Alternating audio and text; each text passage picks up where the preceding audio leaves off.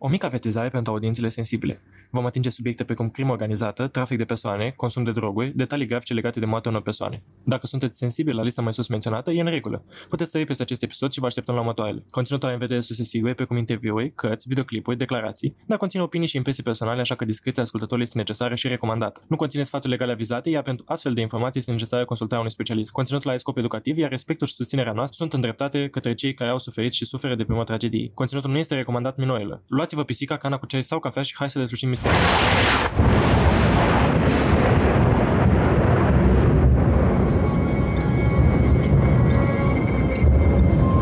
În toamna anului 2021, două pisici au început propriul lor podcast.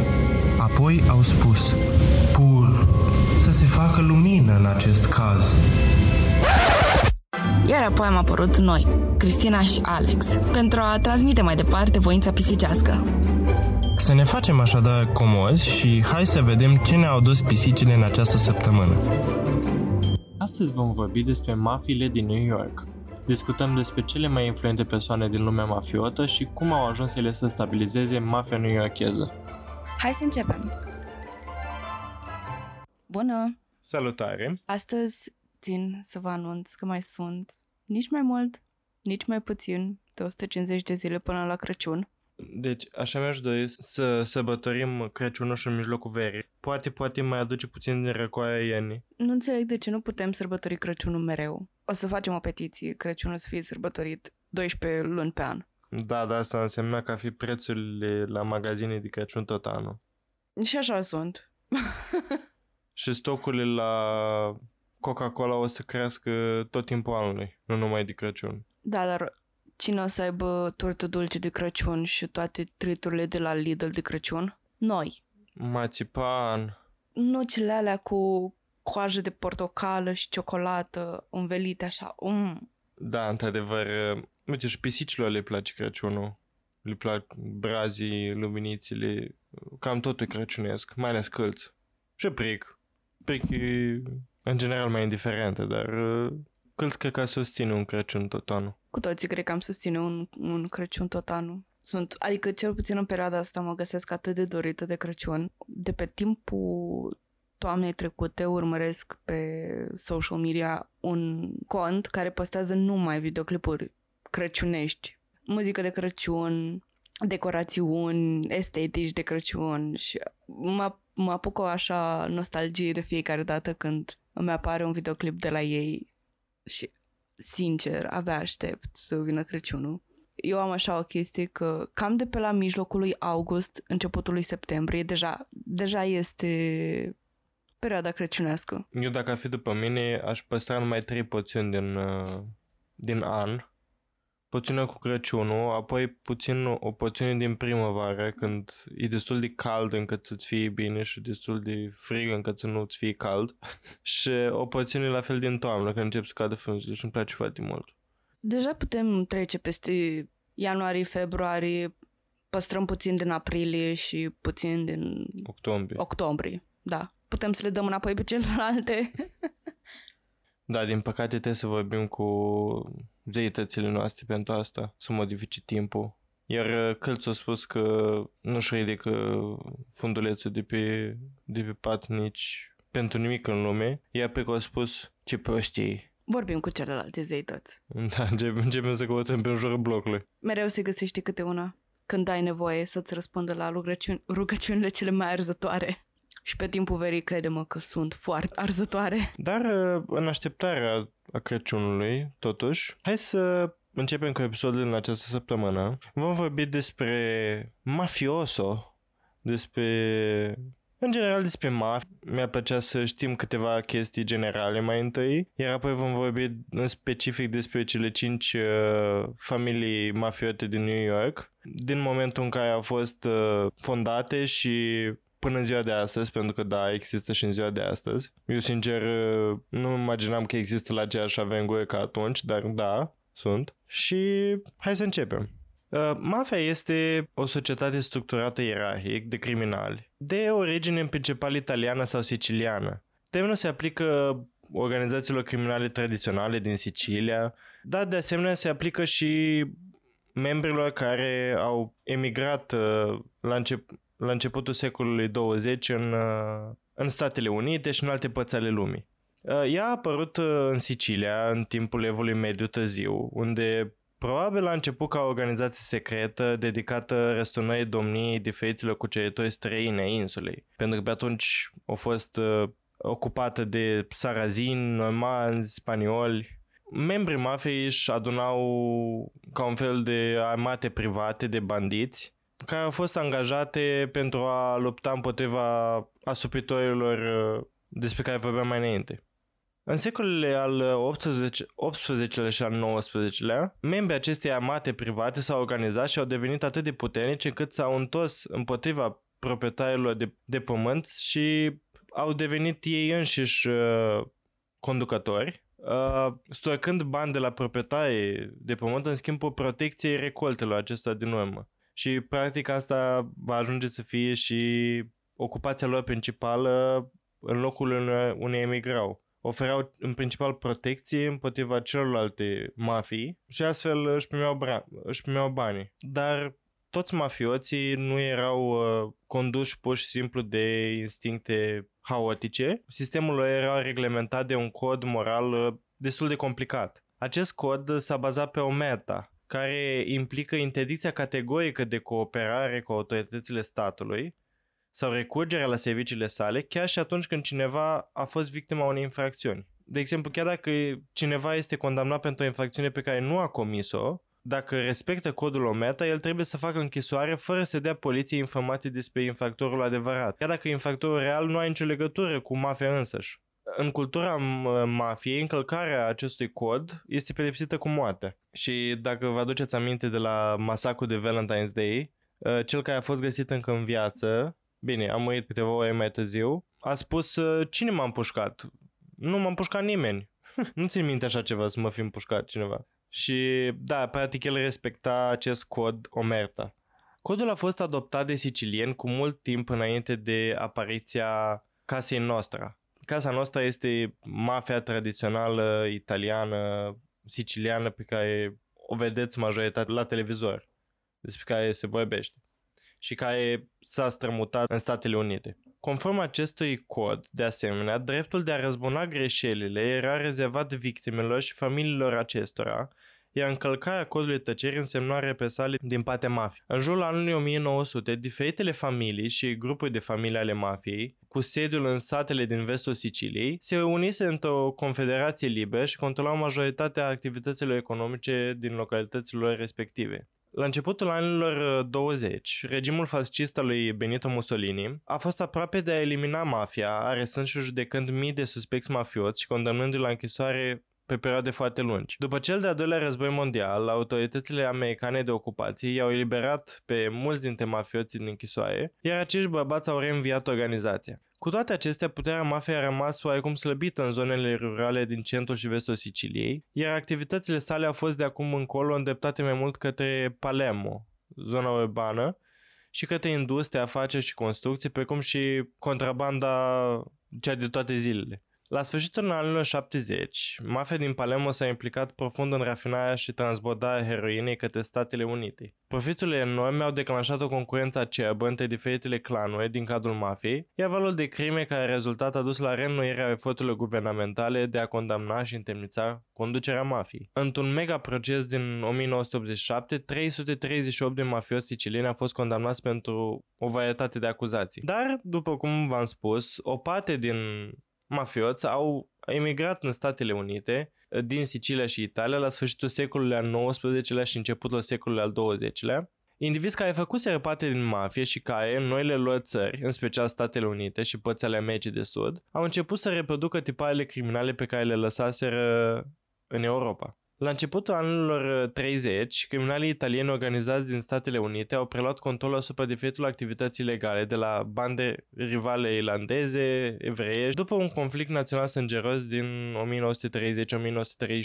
Da, de aici uh, deja intrăm în cele cinci familii, cele cinci mai familii, cel puțin în New York, și aș vrea să ne concentrăm atenția pe fiecare lider al, aceste, al acestor familii în parte și cum a ajuns el să facă parte din cele cinci familii new-yorkeze. Și vom începe cu liderul familiei mafiote Luciano, și anume Charles, a.k.a. Lucky Luciano. El s-a născut uh, la 24 noiembrie 1897 și îl chema de fapt uh, Salvatore Lucania. S-a născut în uh, Fridi, Sicilia, din Italia.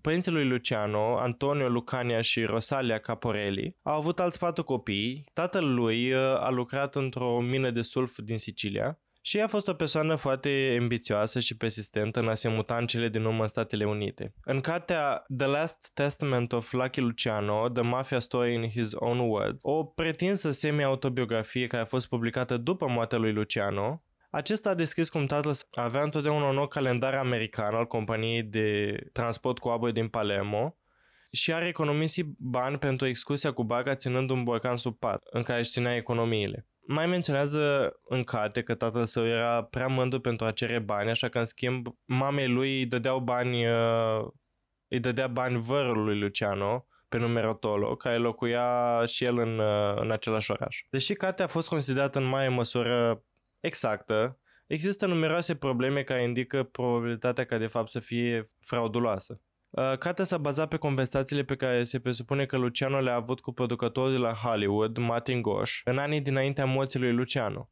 După cum a raportat The New York Times cu puțin înainte de publicarea cărții, cartea îl citează pe Luciano vorbind despre evenimente care au avut loc la ani de la moartea sa, uh, repetă eroi din cărțile publicate anterior despre mafie și descrie participarea lui Luciano la întâlniri care au avut loc atunci când era el în, în închisoare. Uh, date când peste asta, în aprilie 1906, când Luciano avea 8 ani, familia a emigrat din Sicilia în Statele Unite. S-au stabilit în New York City, în cartierul Manhattan, din Lower East Side, o destinație populară pentru imigranții italieni. La vârsta de 14 ani, Luciano a abandonat școala și a început să livreze pălării, câștigând 7 dolari pe săptămână. Cu toate acestea, după ce a câștigat 244 de dolari într-un joc de zaruri, Luciano a renunțat la serviciu și a început să câștige bani pe stradă. În același an, părinții lui Luciano l-au trimis la Brooklyn Truant School. În adolescență, Luciano și-a început propria gașcă, propriul gang și a fost membrul uh, unui vechi uh, gang, uh, Five Points Gang, se numea. Spre deosebire de alte bande de stradă, a căror afaceri erau infracțiunile mărunte, Luciano a oferit protecție tinerilor evrei din bandele italiene și irlandeze pentru 10 cenți pe săptămână. Deci, practic, ceea ce făceau strămoșii săi în Sicilia. De asemenea,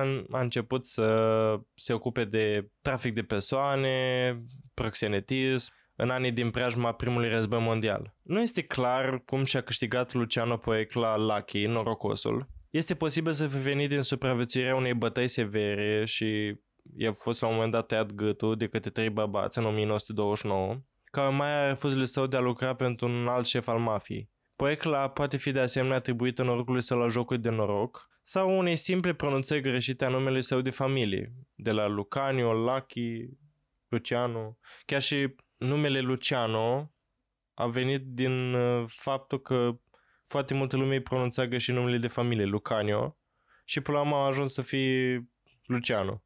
Din 1916 până în 1936, Luciano a fost arestat de 25 de ori sub acuzația de, acuzații de agresiune, jocuri de noroc ilegale, șantaj, jaf, dar nu a petrecut timp în închisoare, ceea ce e foarte posibil să fie părecla lui din cauza asta.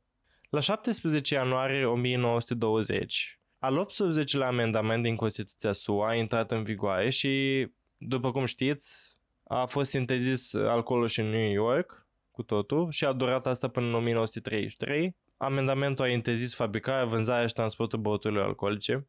Dar cererea de alcool a continuat în mod natural, iar pentru cei care veți afla mai multe lucruri despre prohibiție și Marea Depresie de după, avem un episod special pe care îl tratăm în uh, episodul cu masacul de Valentine's Day și vă încurajăm să dacă n-ați făcut-o, să-l audiați și pe el mai întâi, pentru că oferă foarte multe insight-uri asupra acestei perioade. Dar revenind la episodul de astăzi, cererea de alcool, după cum știți, a continuat în mod natural, iar piața neagră rezultată a băuturilor alcoolice a oferit infractorilor o sursă suplimentară de venit.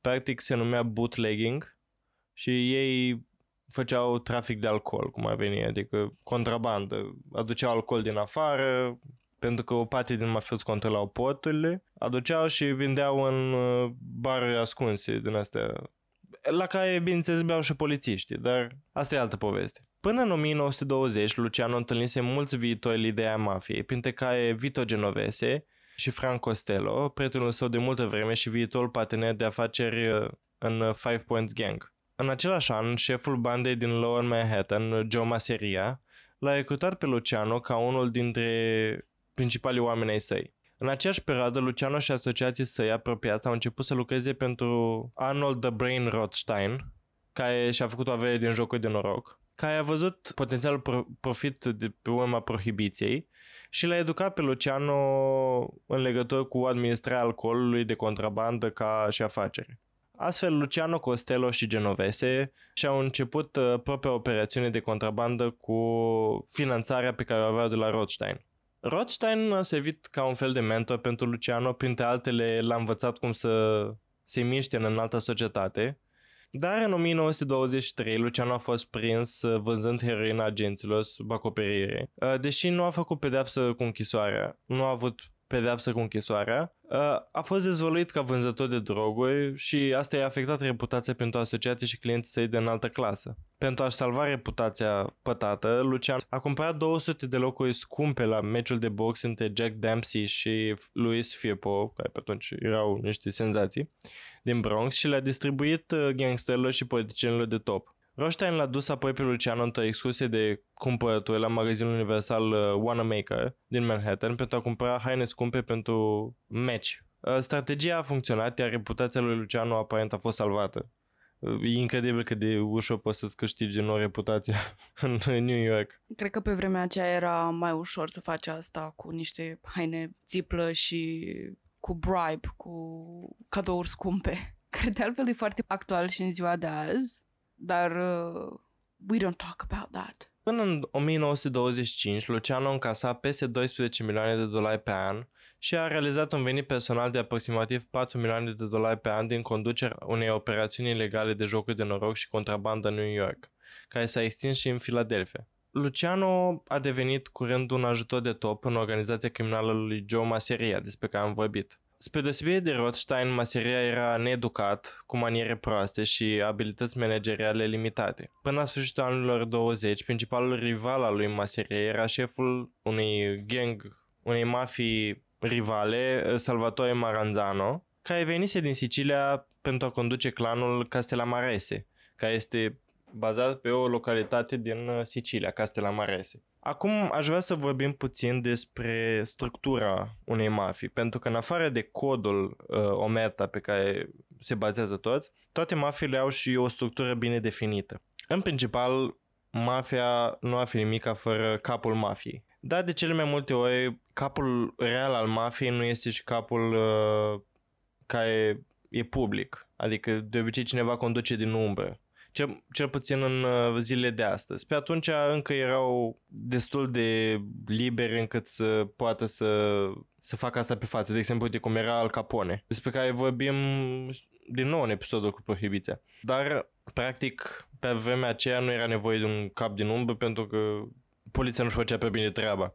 Apoi, uh, fiecare cap de mafie avea un consilier sau mai mulți, consiliere, se numeau, care practic îl ajutau pe capul mafiei să ia decizii importante în legătură cu operațiunile sale criminale. Apoi, imediat sub uh, bossul mafiei și consilierii săi, era underdog-ul sau underboss-ul, care practic uh, the second in command, uh, al doilea în comandă, mâna dreaptă a, a șefului și care avea în uh, avea mai multe roluri, unul ca să, unul să-l protejeze pe, pe șef și al doilea să conducă pe cei de mai jos ca el. Și că veni vorba de cei de mai jos ca el, de ce mai multe ori sub uh, under, underdog existau mai mulți uh, locotenenți, cum să spune, așa le ziceau lor, dar uh, tradițional din Italia se numeau capo regim, adică cumva șeful unui regiment de soldați, pentru că Inițial ei erau numit uh,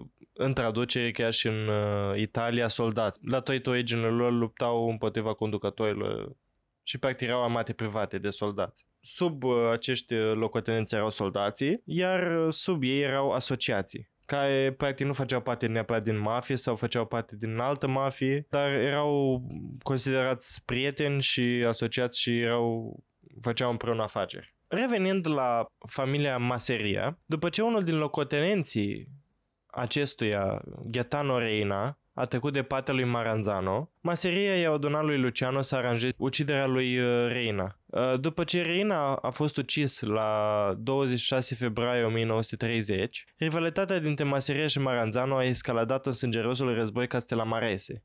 S-a numit așa pentru că ambii conducători erau din uh, Castellamarese, din Sicilia, și practic a fost doar război dintre mafia Maranzano și mafia Maseria. Cei doi erau așa numiți mustache pits, care a ajuns o, o expresie și în zilele noastre, dar pe atunci însemna că erau șefi mai bătrâni, tradiționale mafii, care și-au început cariera criminală în Italia. Ei credeau în susținerea presupusilor principii ale mafiei lumii vechi, de onoare, tradiție, respect și demnitate. Acești șefi au refuzat să lucreze cu non-italieni și au fost sceptici să lucreze cu non-sicilieni chiar. Unii dintre cei mai conservatori șefi au lucrat doar cu acei bărbați cu rădăcini în propriul lor sat sicilian. Luciano, în schimb, era dispus să lucreze nu numai cu italieni, ci și cu gangster evrei și irlandezi, atâta timp cât erau bani de câștigat. Luciano a fost șocat să audă că mafioții tradiționali sicilieni vorbeau despre relațiile sale cu prietenul apropiat Costello, pe care l-au numit Calabrian Modar. Erau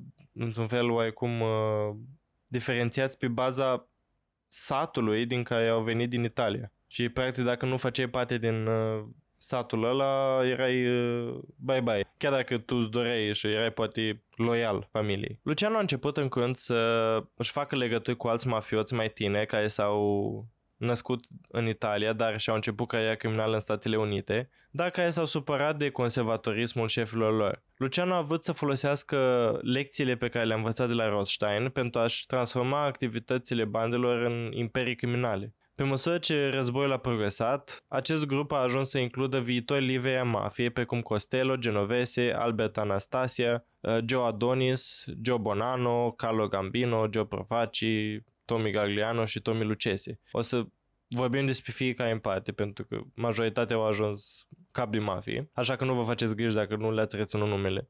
Ei credeau că, toți aceștia credeau că locomia și conservatorismul șefilor lor îi țin săraci, în timp ce bandele irlandeze și evreiești sau se îmbogățeau. Viziunea lui Luciano a fost să formeze un sindicat național al criminalității în care bandele italiene, evreie și irlandeze să-și poată pune în comun uh, resursele și să transforme crima organizată într-o afacere profitabilă pentru toți. O organizație pe care la un moment dat a fondat-o după o conferință găzduită în Atlantic City de Luciano, Johnny, Torre Olansky și Costello în mai 1929. În octombrie 29, Luciano a fost fățat să urce într-o limuzină sub amenințarea armei de trei bărbați. A fost bătut și înjunghiat și tras de mâini într-un depozit din Staten, Staten Island. A supraviețuit calvarului, dar a fost marcat pentru totdeauna de o cicatrice și un ochi căzut. Poate de acolo și poecla de Lucky. Identitatea repetătorului săi nu a fost niciodată stabilită. Când a fost ridicat de poliție după bătaie, Luciano a spus că Haban nu avea cine a făcut-o. Cu toate acestea, în 1953, Luciano a spus unui intervievator că poliția a fost cea care l-a răpit și, a băt- și l-a bătut în încercarea de a-l găsi pe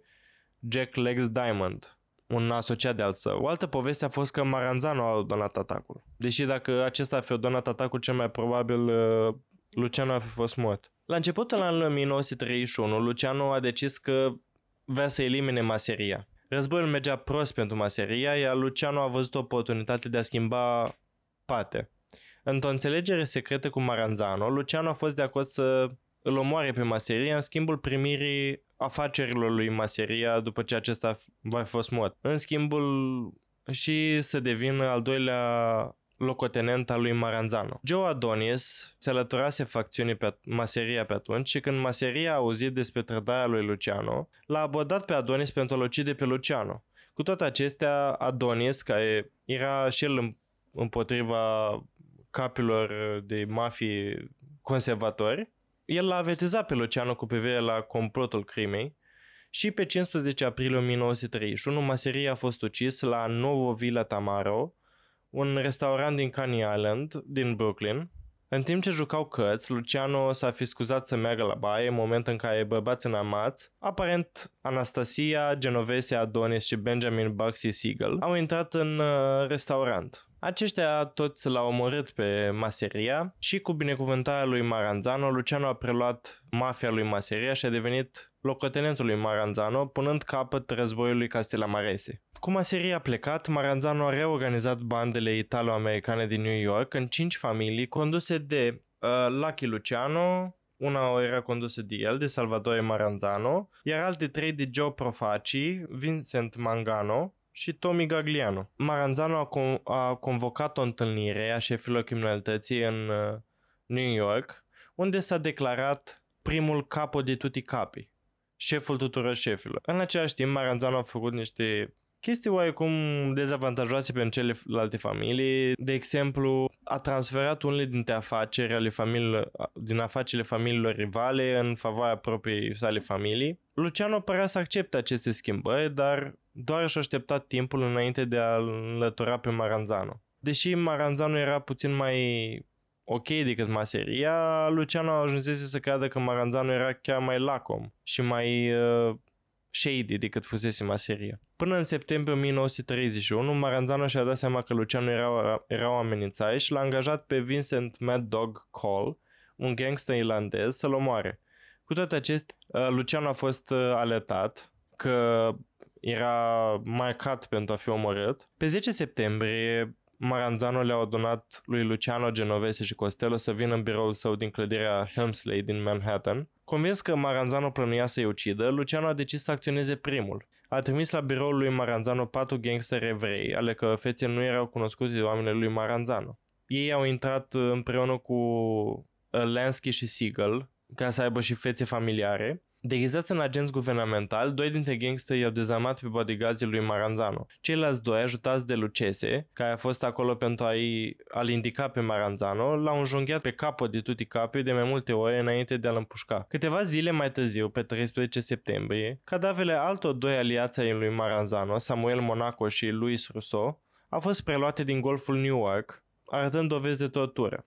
Între timp, Joseph Siracusa, liderul familiei criminale din Pittsburgh, a fost împușcat în casa lui. Dispariția din data de 15 octombrie a lui Joe Adizione, șeful familiei din Los Angeles, va fi considerată mai târziu ca parte a acestui presupus plan al lui Luciano de a elimina rapid șefii sicilieni din lumea veche. Cu toate acestea, ideea unei epurări în masă organizate în regia lui Luciano a fost dezmințită ca un mit. Odată cu moartea lui Maranzano, Luciano a devenit șeful criminalității dominant în uh, Statele Unite. Atinsese apogeul lumii întelope stabilind politici și dirijând activități împreună cu ceilalți șefi ai mafiei. Propria sa familie criminală a controlat afaceri criminale profitabile în New York, cum ar fi jocurile de noroc ilegale, plățile pentru protecție, pariuri, împrumuturi și trafic de droguri. Luciano a devenit foarte influent în activitățile sindicale și a controlat Manhattan Waterfront, transportul de gunoi, construcții, afaceri din Garment District și transportul de camioane. Deși a fi existat puține obiecții dacă Luciano s-ar fi declarat capul de tutti capi, el a desfințat titlul, crezând că poziția ar crea probleme între familie și s-a transformat în ținta unui alt concurent ambițios. În schimb, Luciano a ales să mențină controlul în liniște prin intermediul comisiei,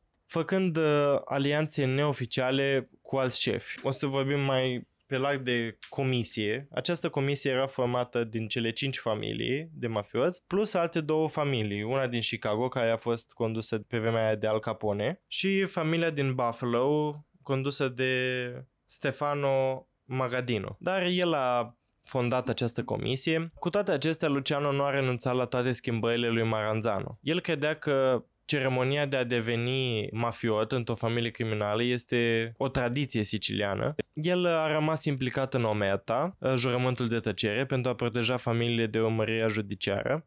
În plus, el a păstrat structura lui Maranzano de cinci familii criminale. Apoi, Luciano a ridicat pe cei mai de încredere asociați italieni la poziții de nivel înalt, în ceea ce era acum familia criminală Luciano. Uh, Genovese a devenit uh, underdog și Costello consilier. Adonis Coppola, Strollo, Moretti și Carfano au servit toți ca locotenenți. Deoarece Lansky și Siegel nu erau italieni, niciunul dintre ei nu puteau ocupa funcții oficiale în cadrul unei familii mafiote. Cu toate acestea, Lansky a fost un un consilier de top al lui Luciano, iar Sigel un asociat de încredere. Mai târziu, în 1931, Luciano a convocat o întâlnire la Chicago cu diversi șefi, ne-a propus o comisie, după cum ziceam, care să se vească drept organism de conducere pentru crimă organizată, concepută să soluționeze toate disputele și să decidă care familii controlau ce teritorii. Comisia a fost numită cea mai mare inovație a lui Luciano. Scopurile lui cu comisia a fost să-și mențină în liniște propria putere asupra tuturor familiilor și să prevină viitoarele războaie între bande. Șefii au aprobat ideea comisiei, dar uh, norocul oricăia se termină pe la urmă și la un moment dat a fost uh,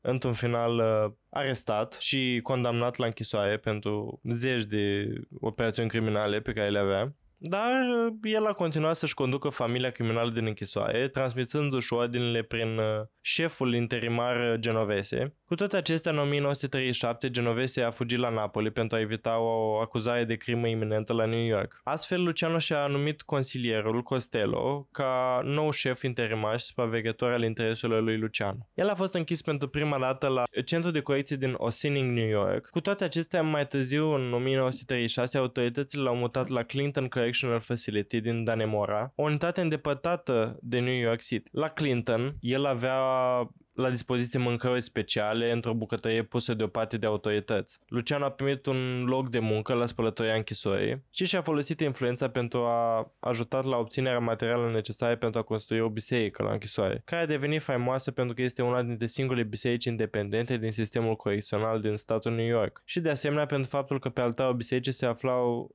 două dintre ușile originale de la Victoria, nava lui Ferdinand Magellan. Deci, practic, și-au făcut uh, dita mai muzeu acolo în, bise- în închisoare. Apelurile la procesul lui Luciano au continuat până la 10 octombrie 1938, când Curtea Supremă a Statelor Unite a refuzat să-i revizuiască cazul. În acest moment, Luciano a demisionat din funcția de șef al familiei, iar Costello l-a înlocuit oficial. În timpul celui de-al doilea război mondial, însă, guvernul a încheiat un acord secret cu Luciano. În 1942, oficiul de informații navale era îngrijorat de intrarea agenților germani și italieni în Statele Unite prin, pe malul apei din New York. Ei și-au făcut griji și pentru sabotajul din aceste unități. Știind că mafia controlează malul apei, Marina l-a contactat pe Lansky în legătură cu o înțelegere cu Luciano. Pentru a facilita negocierile, Luciano a fost transferat la Great Meadow Correctional Facility din Comstock, New York, care era mult mai aproape de New York City. Marina, statul New York și Luciano au ajuns la o înțelegere. În schimbul unei comutări a pedepsei sale, Luciano a promis asistența completă a organizației sale în furnizarea de informații marinei. Anastasia, un aliat al lui Luciano care controla docurile, ar fi promis că muncitorii de la docuri nu ar fi făcut greve în timpul războiului. În pregătirea pentru invazia aliaților din 1943 a Siciliei, Luciano a fi furnizat armatei americane contacte cu mafia siciliană. Această colaborare dintre marină și mafia a devenit cunoscută sub numele de operațiunea Underworld. Valoarea contribuției lui Luciano la efortul de război este foarte dezbătută. În 1947, ofițerul de marină responsabil de operațiunea Underworld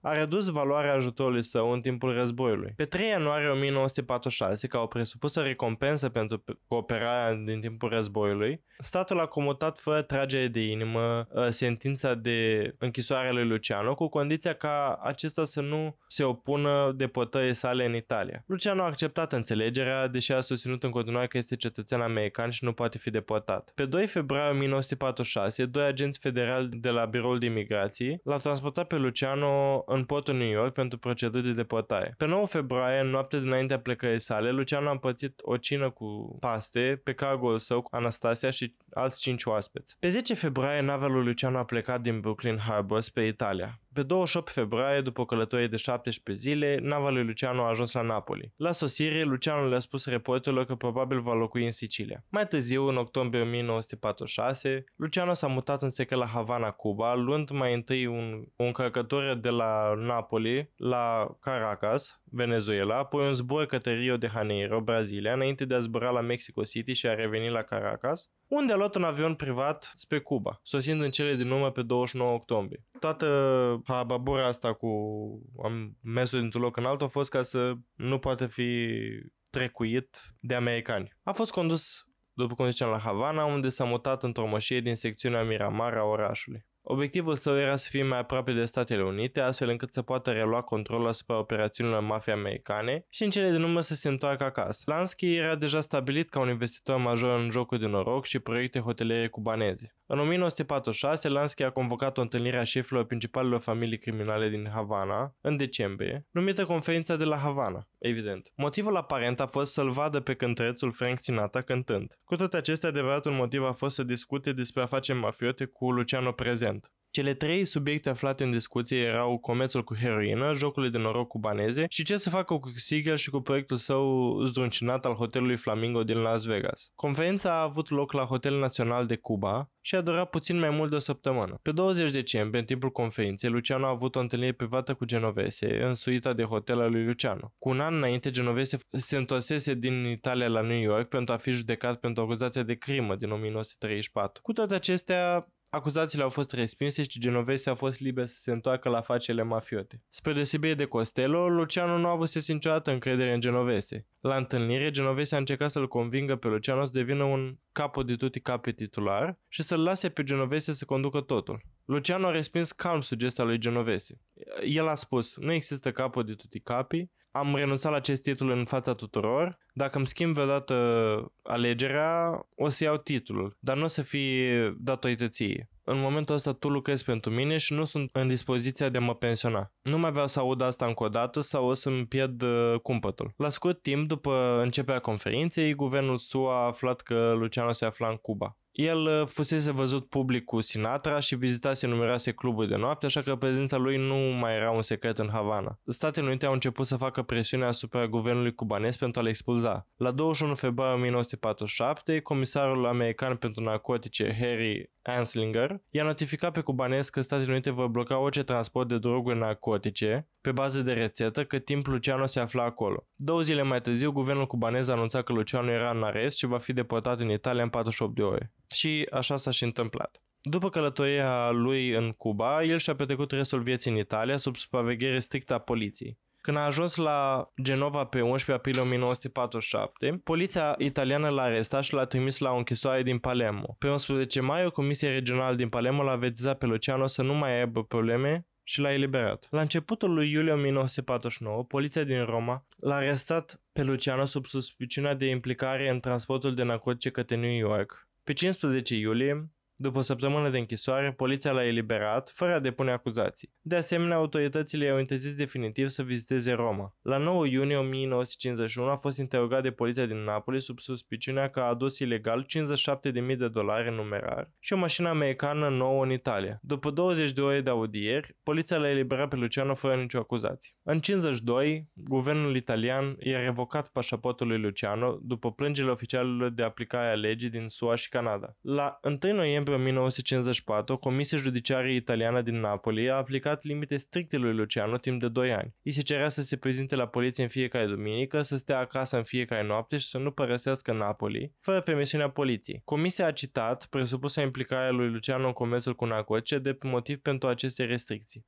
În 1957, Genovese s-a simțit suficient de puternic pentru a spune împotriva lui Luciano și a șefului său teoretic Costello. El a fost ajutat în această mișcare de de underdogul familiei Anastasia, de underdogul familiei Anastasia, Carlo Gambino. Pe 2 mai 1957, urmând ordinele lui Genovese, Vincent Gigante l-a surprins pe Costello în holul clădirii sale de apartamente din Central Park. Când Costello s-a întors spre el, l-a împușcat în... Gigante l-a, l-a împușcat în cap. După ce a tras cu arma, el a plecat repede căzând că l-a ucis pe Costello. Cu toate acestea, glonțul abia izgâriase capul lui Costello și acesta nu a fost rănit grav. Deși el a refuzat să coopereze cu poliția, Gigante a fost arestat pentru tentativă de omor a fost achitat la proces, mulțumindu-i lui Costello în sadla de judecată după verdict. Deci, practic, cred că tot el l-a ajutat să scape de verdictul cu închisoarea. Lui Costello i s-a permis să se retragă după ce i-a acordat lui Genovese controlul a ceea ce se numește astăzi familia criminală Genovese. Luciano a fost neputincios să o oprească. La 25 octombrie 1957, Genovese și Gambino au aranjat cu succes uciderea lui Anastasia, un alt aliat al lui Luciano. Luna următoare, Genovese a convocat o întâlnire a șefilor în Apalachin, New York, pentru a aproba preluarea familiei Luciano și pentru a stabili puterea. În schimb, la acea reuniune, a fost un fiasco pentru că forțele de ordine au efectuat un raid și peste 65 de mafiozi de rang înalt au fost arestați, iar mafia a fost supusă publicității și numeroasele citații ale jurului. Mafioții înfuriați l-au învinuit pe Genovese pentru dezastru, deschizând o fereastră de oportunitate pentru adversarii săi. Alte surse spun că după evenimentul ăsta, Luciano ar fi plătit 100.000 de dolari unui traficant de droguri din Puerto Rico pentru a-l implica în mod fals pe Genovese într-o afacere cu droguri. Iar pe 4 aprilie 1959, Genovese a fost condamnat la New York pentru conspirație și încălcarea legilor federale privind narcoticele. Trimis la închisoare pentru 15 ani, Genovese a încercat să-și conducă familia criminală din închisoare până la moartea sa în 1969. Între timp, Gambino a devenit acum cel mai puternic om din casa noastră.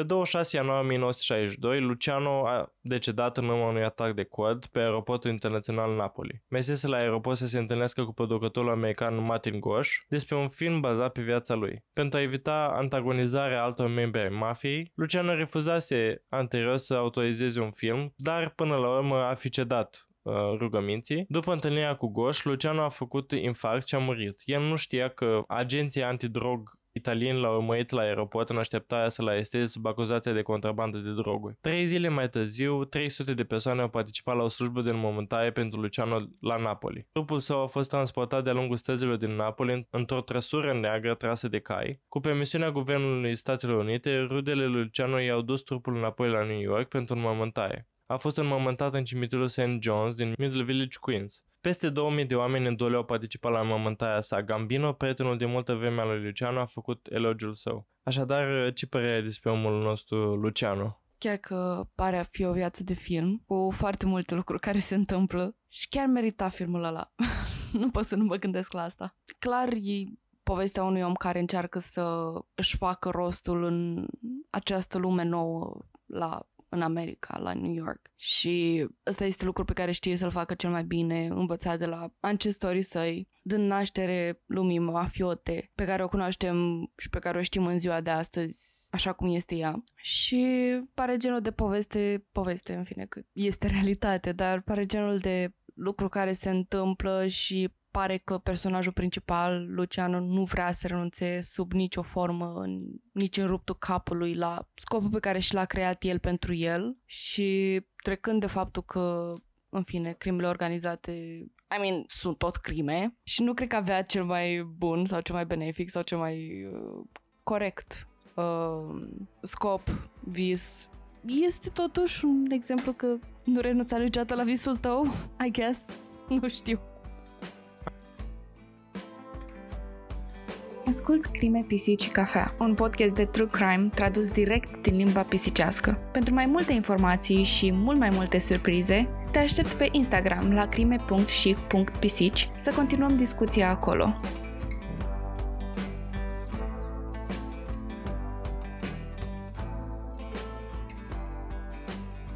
Acum e momentul să vorbim despre alt lider. Mai pe scurt vom vorbi despre ceilalți, pentru că mi s-a părut cel mai important Luciano, pentru că el practic a fost peste tot. Dar vom vorbi pe scurt și despre ceilalți. Și anume vom vorbi acum despre Salvatore Maranzano, care a fost cel mai mic dintre cei 12 copii născuți de Domenico Maranzano și Antonina Pisciota. Cinci dintre frații săi au trăit până la vârsta adultă, Mariano, Angelo, Nicolo, Giuseppe și Angela. În copilărie, el și-a dorit să devină preot și chiar a studiat pentru a deveni unul, dar mai târziu a devenit asociat cu mafia din patria sa. Oricum, cele două industrii nu par chiar atât de diferite, nu-i așa? Am I right or am I right? Da, ei sunt bazate pe familie și ierarhie și familie și mulți bani. Dar mai ales ierarhia și banii. nu o să recunoască niciodată. La fel ca mafia, de altfel. La familia. La familia. Bani. Da. Avere. Dar nu, nu ei nu-și Crime. doresc. Ei nu-și doresc. Ei doar pr- primesc donații pentru Nu- protecție. Nu se pot abține. Aia e. Ce o să faci? Da, el la Maranzano avea o prezență foarte impunătoare și era foarte respectat de colegii săi din lumea interlopă. Avea o fascinație pentru Iulius Cezar și Imperiul Roman și îi plăcea să vorbească cu omologii săi mai puțin educați din mafia americană despre aceste subiecte. Din această cauză a fost supranumit Micul Cezar de către colegii săi din lumea interlopă. El a emigrat din Sicilia în Statele Unite în anii 20 stabilindu-se la Brooklyn. Mafiotul sicilian Don Vito Ferro a decis să-i facă o ofertă pentru controlul operațiunilor mafiote din Statele Unite. De la baza sa din Castellamarese del Golfo, Maranzano a fost trimis să preia controlul. În timp ce își construia o afacere legitimă ca broker imobiliar, Maranzano a menținut și o afacere de contrabandă în creștere, folosind companie imobiliară ca față pentru operațiunile sale ilegale. Curând s-a implicat în prostituție și în contrabandă ilegală cu narcotice. În perioada asta l-a luat ca și ucenic pe Joseph Bonanno, care va deveni în cele ce urmează alt șef de mafie. Pentru a-și proteja imperiul criminal construit, el a declarat război rivalului său Joe Masseria, după cum știți deja, în 1930, demarând războiul Castellamarese.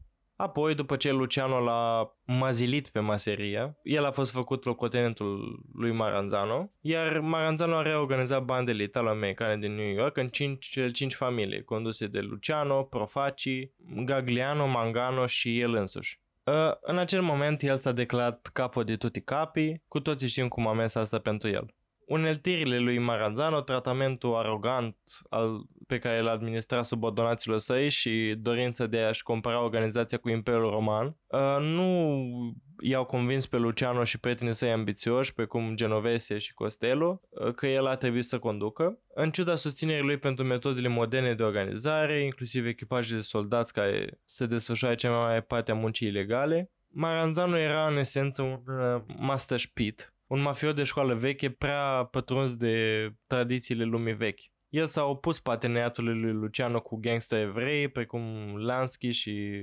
Siegel. Și în cele din urmă, Maranzano și-a dat seama că Luciano era o amenințare și la... s-a întâmplat ceea ce trebuia să se întâmple. Luciano a aflat că era pe lista neagră și a decis să atace primul și l-a ucis pe pe Maranzano, pe 10 septembrie 1931. Maranzano este acum înmormântat la, în cimitirul St. John, Queens, New York, lângă momentul lui Luciano. Deci, practic, ucigașul și ucisul în același loc. Mă întreb ce discuții poate. No harsh feelings, bro. Acum vom vorbi puțin despre Giuseppe a.k.a. Joe Profaci. Giuseppe Profaci s-a născut la Villa Bate, în provincia Palermo, Sicilia, la 2 octombrie 1897. În 1920, Profaci a petrecut un an de închisoare la Palermo sub acuzația de furt. Fiii lui Profaci au fost Frank Profaci și John Profaci și s-au alăturat și în cele din urmă familii criminale Profaci, în timp ce uh, Frank s-a alăturat în cele din urmă familii criminale, în timp ce John a mers pe cale legitimă și și-a făcut tot fel de afaceri în țară. Fratele lui Profaci a fost Salvatore Profaci, care i-a servit ca și consilier ani de zile și să știe că a fost foarte implicat în comerțul cu materiale pornografice. Unul dintre cumnații lui Profaci a fost Joseph Maglioco, care avea să devină în cele din urmă underdog-ul lui Profaci. Rosalie Profaci, uh, nepoata acestuia, a oferit următoarea descriere unchiului ei. Era un om flamboyant, care fuma țigări uriașe, conducea uh, cadilace, uh, cadilace mari negre și făcea chestii precum cumpăratul, tichet, uh, cumpăratul biletelor la un teatru de pe Broadway pentru noi. Dar el nu cumpăra 3 sau 4 rând, 3 sau 4 locuri, el cumpăra întregul rând. Eliberat din închisoare în 1921, după cum ziceam, a fost condamnat pentru furt. Profaci a emigrat în Statele Unite, ajungând în New York City pe 4 septembrie 1921. El s-a stabilit la Chicago, unde și-a deschis un magazin alimentar și o brutărie. Cu toate acestea, afacerea nu a avut succes, iar în 1925 el s-a mutat la New York, unde a intrat în afacerea de import de ulei de măsline. La 27 septembrie 1927, Profaci a devenit cetățean al Statele Unite. La un moment dat, după mutarea sa la Brooklyn, Profaci s-a implicat în bandele locale. Pe 5 decembrie 1928, el a participat la o întâlnire a mafiei din Cleveland, Ohio. L-a transformat un șef al crimei organizate în Brooklyn. În octombrie 1928, șeful din Brooklyn, Salvatore D'Achila, fusese ucis. O parte importantă a întâlnirii de la Cleveland, la care au participat mafioți din Tampa, Florida, Chicago și Brooklyn, a fost să-l numească pe Profaci ca înlocuitor al lui Achila, pentru a menține calmul în rândul bandelor din Brooklyn. Maglioco a fost numit sub comanda lui Profaci. Având în vedere lipsa de experiență a lui Profaci în crimă organizată, nu este clar de ce bandele din New York i-au dat putere în Brooklyn. Unii au speculat că Profaci a primit această funcție din cauza statutului familiei sale în Sicilia, unde este posibil să fie aparținut familiei Vilabate. Este posibil ca Păface să, fi,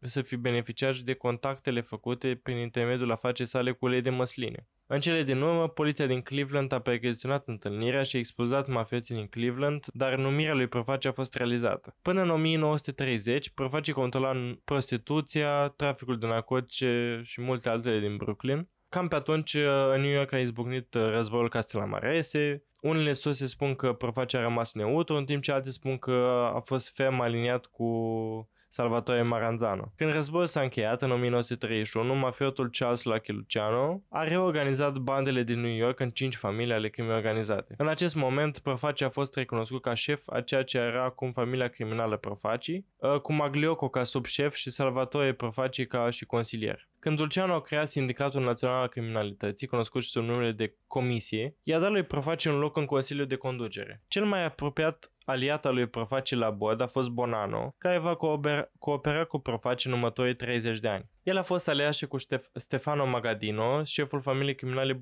Buffalo. El și-a obținut cea mai mare parte a averii prin întreprinderi tradiționale ilegale, cum ar fi taxele de protecție și așa numitul termen extortion, adică practic el oferea împrumuturi oamenilor numai că, bineînțeles că ca, să, ca să-și recupereze banii, nu putea să apeleze la lege pentru că era ilegal în sine. Își trimitea cămătari, cum ar veni. Da, practic Asta e cum se noi cămătari. Proface și-a menținut în continuare afacerea sa originală cu lei de măsline, cunoscută sub numele de Mama Mia Import Comp- Importing Company, ceea ce a dus la proiect clasat de Olive Oil King, regele uleiului de măsline. Pe măsură ce cererea de ulei de măsline a crescut vertiginos după al doilea război mondial, afacerea lui a prosperat și el deținea alte 20 de afaceri care angajau sute de muncitori în New York. El deținea o casă mare în uh, Brooklyn, o casă în Miami Beach, Florida și o proprietate de 328 de acri, aproximativ 1,3 km pătrați, lângă Hightstown, New Jersey, care a aparținut anterior președintelui Theodore Roosevelt.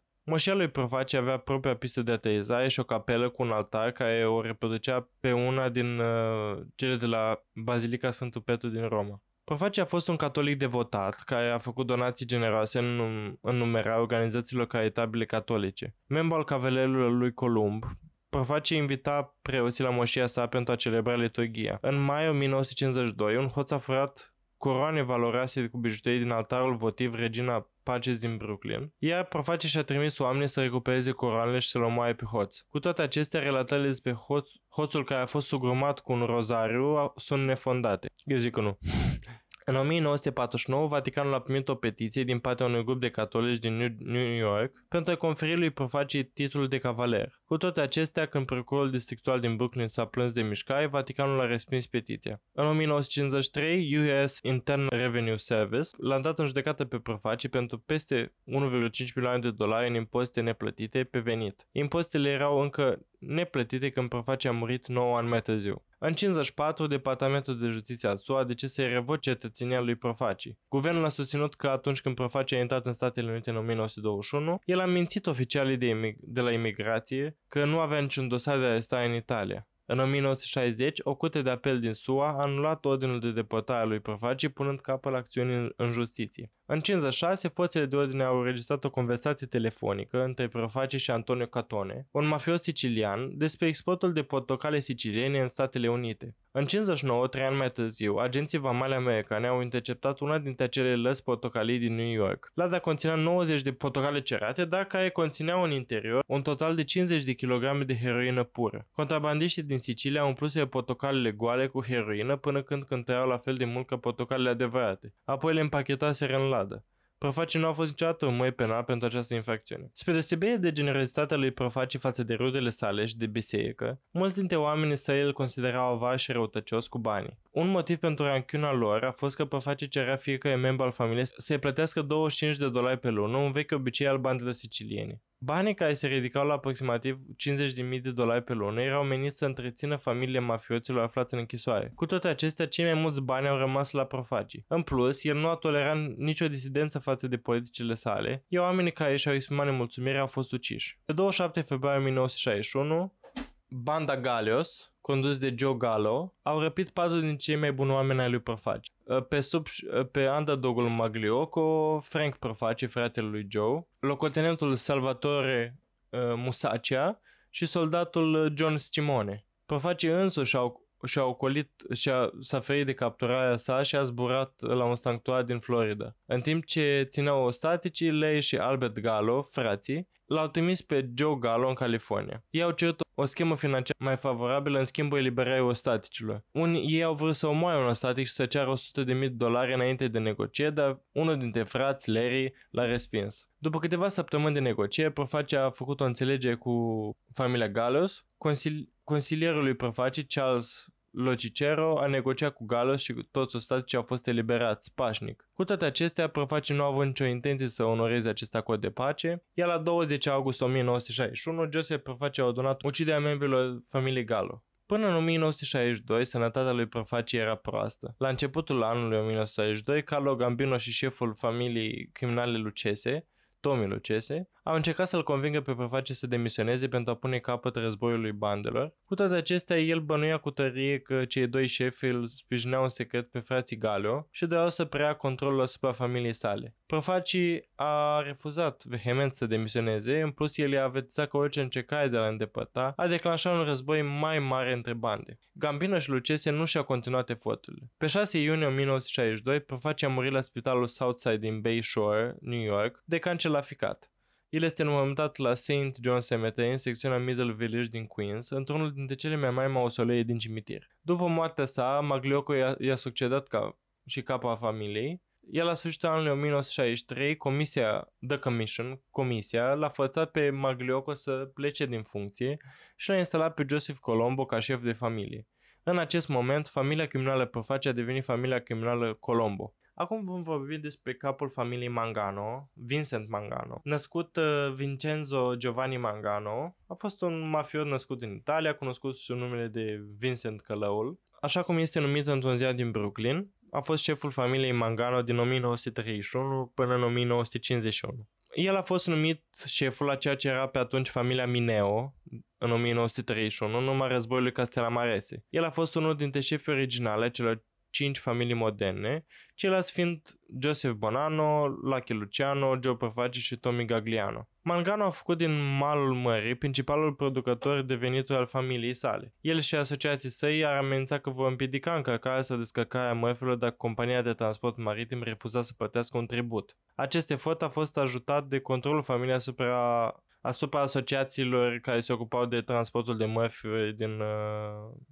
din portul Brooklyn. În ciuda faptului că era o putere a mafiei în sine, Albert Anastasia, despre care am mai vorbit, a fost un nominal underdog-ul familiei criminale Mangano. În timpul domniei sale de 20 de ani, între Mangano și Anastasia s-au pornit anumite dispute pentru că Anastasia avea legături strânse cu Luciano și Costello și de ce mai multe ori făceau lucruri fără să-i solicite mai întâi permisiunea lui Mangano. Acestea și alte dispute de afaceri au dus la lupte aprinse, aproape fizice, între cei doi mafioți. Fratele lui Mangano a fost găsit mort la un moment dat lângă Shipshead Bay, Brooklyn, pe 19 aprilie 1951. Vincent a dispărut în aceeași zi. Se crede că amândoi au fost uciși la ordinul uh, underdog-ului familiei Albert Anastasia în Brooklyn ca parte a unei lovituri de stat din 1951. Trupul lui Vincent Mangano nu a fost găsit niciodată și a fost declarat mort 10 ani mai târziu, pe 30 octombrie 1961, de Curtea Supremă din Brooklyn. Nimeni nu a fost arestat vreodată în uciderea lui Mangano, dar s-a presupus că Anastasia l-a ucis. Și acum urmează ultimul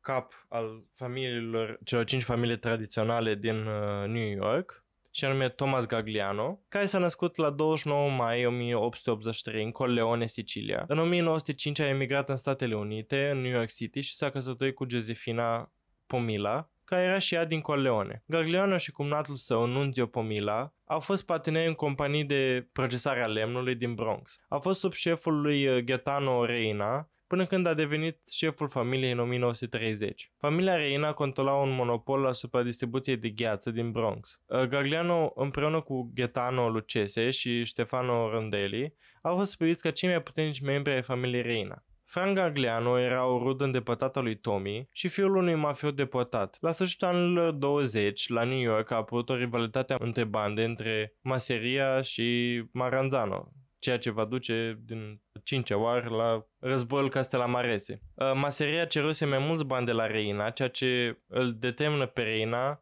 să ia în considerare schimbarea loialității față de Maranzano. Când Maseria a auzit despre planurile lui Reina, el acesta l-a ucis în februarie 1930. Pentru a conduce banda lui Reina, Maseria l-a numit pe unul dintre loialiștii săi, Joseph Pinzolo. Atât Gagliano cât și Lucese l-au urât pe Pinzolo și s-au supărat pe Maseria pentru numirea unui străin ca lider de bandă. În septembrie 1930, Pinzolo a fost împușcat și ucis de atacatori necunoscuți. Pentru a înlocui pe Pinzolo, Maseria l-a numit pe Gagliano în fruntea bandei Reina. Se speculează că Gagliano și Lucese au format o alianță secretă cu Maranzano în acest moment, mărturisind încă loialitate față de Maseria. Pe măsură ce războiul continua, Maseria a început să sufere mai multe înfrângeri și dezertări cheie. Pe 15 aprilie 1931, el a fost asasinat la restaurantul Brooklyn de câțiva dintre oamenii săi. Apoi Maranzano a început să se promoveze capul de tutti capi pentru toate bandele criminale, iar uh, Gagliano a ajuns unul dintre capii celor cinci familii criminale din New York. Uh, el a preluat vechea familie Reina, cu Lucese ca subșef,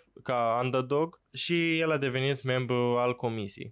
El a condus uh, familia într-o perioadă de mare tensiune între cele cinci familii. În 1936 Luciano a fost trimis la închisoare, după cum bine știm, și apoi deportat în Italia. Odată cu absența lui Luciano, puterea asupra comisiei a fost deținută de o alianță a șefilor Mangano, Bonano, Magadino și Profaci. Gagliano a trebuit să fie foarte atent în fața acestei alianțe și a fost dornic să posteze un profil scăzut, promovând în același timp interesele de afaceri ale secțiunii sale din Cosa Nostra, în industrie precum raționalizarea benzinei, carnea și zahărul de pe piața neagră. De obicei își dădea ordine prin aliații săi apropiați, în special Lucese, care a servit ca chip public al familiei. După cum ziceam, cu unele familii aveau uh, uh, șef public și șef din umbră. Uh, ca urmare, se cunosc foarte puține lucruri despre Gagliano între 1932 și moartea sa din cauze naturale în 1950. În 1932, el a fost condamnat pentru evaziune fiscală și condamnat la 15 luni în, penit- în penitenciarul Atlanta. Data reală a morții lui Gagliano este incertă, în schimb. În 1951, Lucese a declarat în timpul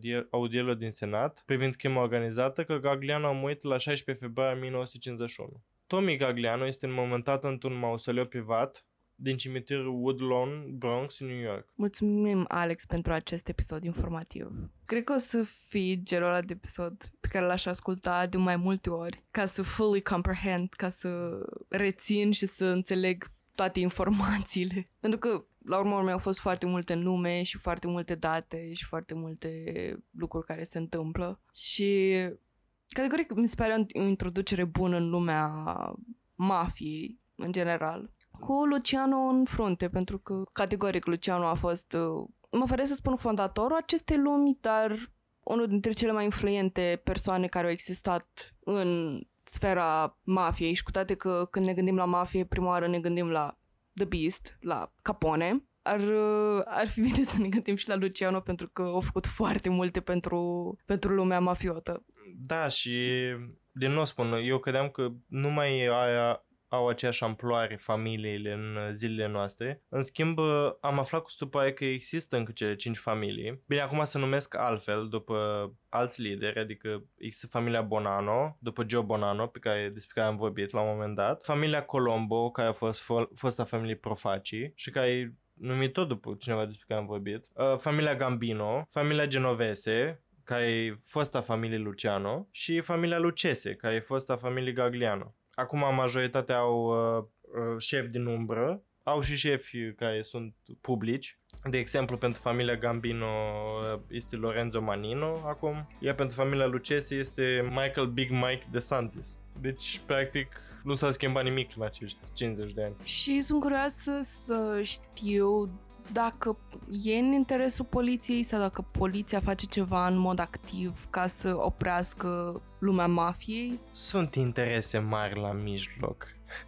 Uh, nu, adică mi se pare că în ultimii zeci de ani tot ce a fost făcut poliția au fost să aresteze soldați și cel mult locotenenți ca să mai tacă populația și să pare că fac ceva în privința asta. De, mai ales că am citit acum de mult că să știe că CIA a fost uh, implicat în, uh, în uh, trafic de droguri și în astea și încă este cică. Da, pe care le vindeau, uh, îl dădeau familiilor uh, de culoare din, uh, din cartierele de culoare, adică vindeau în special, targetau acolo, special și mi s-a părut interesant take-ul ăsta că ei îi împingeau în dependență și așa că apoi se plângă că persoanele de culoare sunt dependente și sunt periculoase. Și cumva se plângeau de situația socială a lor când ei înșiși le, le alimentau acea situație socială pe care. Adică, bine că lucrurile astea sunt destul de greu de dovedit, asta unul la mână și doi la mână, cred că societatea, în momentul în care ne facem niște idei preconcepute, ținem să propagăm aceste idei și să facem, nu neapărat voit, dar cam tot ce se întâmplă să fie înspre aceste înspre confirmarea acestor idei. În mod evident, dacă se întâmplă asta cu CIA, cu implicațiile pe care le-ai spus mai înainte, I mean, e chiar acolo în fața noastră și e trist că nu prea se poate face nimic în privința asta, pentru că e o autoritate care face asta în mod direct. În mod direct. Da, și din păcate nu cred că se poate schimba ceva în, în sensul ăsta. Pentru că atâta timp cât toată lumea profită, e clar că nu există un interes pentru asta. Dar cam atât a fost uh, episodul de astăzi. Cam atât, că cam atât, uh, oarecum spus că a fost foarte încărcat. Dar uh, vorba Cristinei îl puteți asculta de două ori ca să vă prindeți mai bine despre ce e vorba. Pentru că și mie mi-a luat foarte mult să înțeleg cu atâtea nume și atâtea legături. În general, lumea asta mafiei e bazată pe pânze de legături și de, af- de asociați și tot felul și e greu fără să-i menționez pe foarte mulți dintre ei. Dar cam asta a fost. Vă așteptăm părerile pe crime.și.pisici pe Instagram și ne vedem săptămâna viitoare cu un nou episod. Am terminat uh, luna asta cu cazurile alese de voi. Luna asta voi ați controlat conținutul de pe crime, pisici, cafea și vă mulțumim tuturor pentru că v-ați dat din secundele voastre, din timpul vostru să răspundeți la fie la recomandările, la căsuțele pe care le mai punem uh, pe Instagram, să răspundeți la poluri și la astea pentru că sunt foarte importante pentru a afla ce vă interesează și ce vreți să auziți de la noi. Mulțumim celor care ați recomandat episoadele despre care am vorbit în, în luna asta și în continuare așteptăm pe Instagram recomandările voastre pentru a repeta o astfel de temă în viitor. Și în final vă așteptăm luna viitoare în care vom vorbi despre celebritățile din True Crime. Și vă pot spune că sunt foarte încântată de asta. S-ar, s-ar putea spune că chiar că ești un grupii al acestei luni, nu? Da, totally dacă ar exista, da, eu sunt ăla. Și dacă vreți să auziți în mod specific despre o celebritate anume sau despre un subiect anume de discutat, chiar vă rog să veniți pe Instagram și să ne spuneți acolo și să ne întoarcem înapoi la voi aici cu take-urile noastre, cu părerea noastră. Acestea fiind spuse, pa! Pa, pa!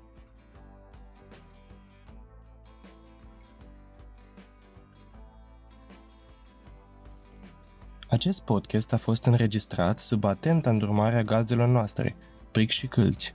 Nimic din toate astea nu ar fi fost posibil fără prezența lor.